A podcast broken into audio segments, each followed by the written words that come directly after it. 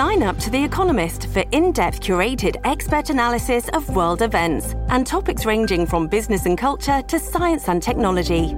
You'll get the weekly digital edition, online only articles, curated newsletters on politics, the markets, science, culture, and China, and full access to The Economist Podcast Plus. The Economist is independent journalism for independent thinking. Go to economist.com and get your first month free. This is Cats at Night on the Red Apple Podcast Network. Welcome back to the John Catsimatidis Cats at Night show. John, are you still there?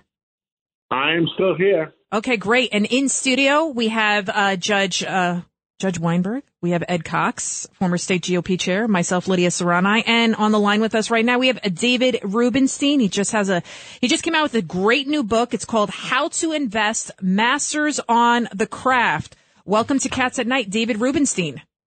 My, my pleasure to be here. Thank you. You, So, you, Ed Cox, David, you know him, right? Ed Cox here. What makes a good investor? You interviewed the best of them. Well, it's a willingness to go against the grain and willingness to defy conventional wisdom. Obviously, being smart, hardworking helps, and some humility can help because they make mistakes from time to time and they have to move on. But being willing to go against the conventional grain is the most important thing. So willing to take risks. And in this, yeah, and in this market though, it just seems so volatile. You know, you're you're afraid to take those risks. You just want to, whatever money you make, you just want to throw it in the bank.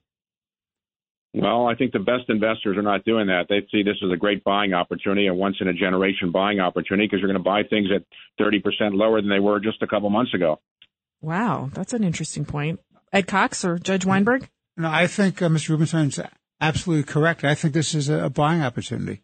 I think I'm I'm not I'm just a humble lawyer, but it seems to me when you can buy cheaper and you're buying for the long run, you're investing for the long run. That's why I tell my children just keep buying, put it in, in, in a mutual fund and keep buying. Right, because what interest are you accumulating averaging. in the dollar bank? Cost, and dollar cost and the dollar cost averaging, and you have to remember you have inflation going crazy. Actually, Your Honor, that raises a good question for David. Do lawyers make good investors, David? lawyers, um, when they're practicing law, are not great investors. If lawyers get out of the practice of law and learn how to be investors, they can be very good. Yeah. But uh, as a general rule of thumb, if you're going to be good at something, you have to do it pretty much full time. Hard to do it part time. The most common mistake that the average person, lawyers or doctors or dentists make, is when the markets are going up, they rush in, and when the markets are going down, they rush out. And that's not the right thing to do. Well, uh, t- tell us how you, the son of a Baltimore postal worker, built one of the great private equity firms and in the in Washington D.C. no less, not in New York. How did you do it? Um, a lot of luck. I worked in the White House for President Carter. I went back and practiced law in Washington. I wasn't good at it. So if you're not good at something, you don't love it. You got to do something that you're good at and you and you love, and, and you have to find something you really love love doing. And I, I built the firm because I I was in Washington at the time, and I, I thought I, I if I'd moved to New York, people wouldn't take me seriously because I hadn't been an investment banker. But in Washington, I could recruit former government people like Jim Baker to join, and that gave us a lot of credibility. Da- David Rubenstein, again, you have a new book out. It's called How to Invest Masters on the Craft. How do you know what to invest in? I'm, I'm the type of person, I don't, I don't know the markets. I'm still fairly young. I'm afraid, you know, I'm not making like all this money. And so I want to hold on to it. How do you know what to invest in? Because like you said, you do have to have some sort of passion for whatever you are investing in. for the average person, and you might be the average person who is not an investment professional, the best thing to do is to get somebody who manages your money, put it in a fund or some money manager who really is paying attention, and this is their full time profession. And you can pick the best funds by looking at the track record of the fund, who's managing, how much money the people who are managing the fund are putting in, and and things like that. But the, the average person should not be holding down a job and trying to pick stocks or bonds because you're not going to do very well. You're not going to beat the market averages. Just beating the market averages is very, very difficult, even for the best investment professionals. For the average person, not really likely to happen. So pick good money managers and give them time to make their uh, magic work. They're not going to be able to do it overnight.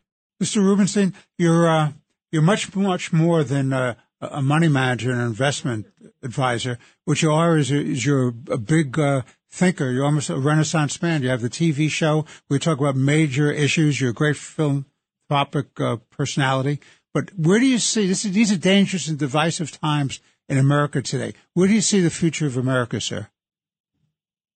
Well, it was worse than the Civil War. We lost 3% of our population. Members of Congress were hitting each other on the head during that time. We're not quite there yet. It's not a good situation, uh, honestly. And I think the, the elections that are coming up in a couple days are probably going to exacerbate the problem because I suspect we'll have a divided government and that can make it even worse. So I wish I could give you good news, but I, I, I think it's going to be a difficult time for the next couple of years. Isn't that what the founding fathers built, though? Uh, a, a, divided government? Was, didn't Madison purposely do it with our, our, our Constitution that it would end up that way? Well, no, I don't think anybody anticipated this. They also they didn't anticipate political parties at the time. But oh. think about it. In the founding fathers, when they came along, we only had 3 million people in the country, and we got George Washington, uh, we got uh, James Madison, Thomas Jefferson, Alexander Hamilton, John Jay, Benjamin Franklin. Now we have 330 million people, and what do we have? And Where wor- are the great people? And Where a world, leaders? Yeah, and a world power too. And back then, we were we were very much right. on the defensive and uh, worried about uh, the great powers, England and France. It was a different situation. We, we have well, the country has problems. There's no doubt about it. Of course, the country always had some problems, but we have 50 million people that have come to this country as immigrants, and they're not leaving the country. Very few people ever leave the country. So while we have lots of problems, people are still rushing to join this country and to try to be citizens of it. So despite all our problems, we were better than many of the alternatives or most of the alternatives. Absolutely. We are still and always will be the greatest country in the world. Thank you so much, David Rubenstein. Your, again, your book is How to Invest Masters on the Craft. And where can we find your book? Amazon or any bookstore. All right. Well, thank you so much, sir, thank and come you. back anytime. Thank you. Bye. It's Cats at Night on the Red Apple Podcast Network.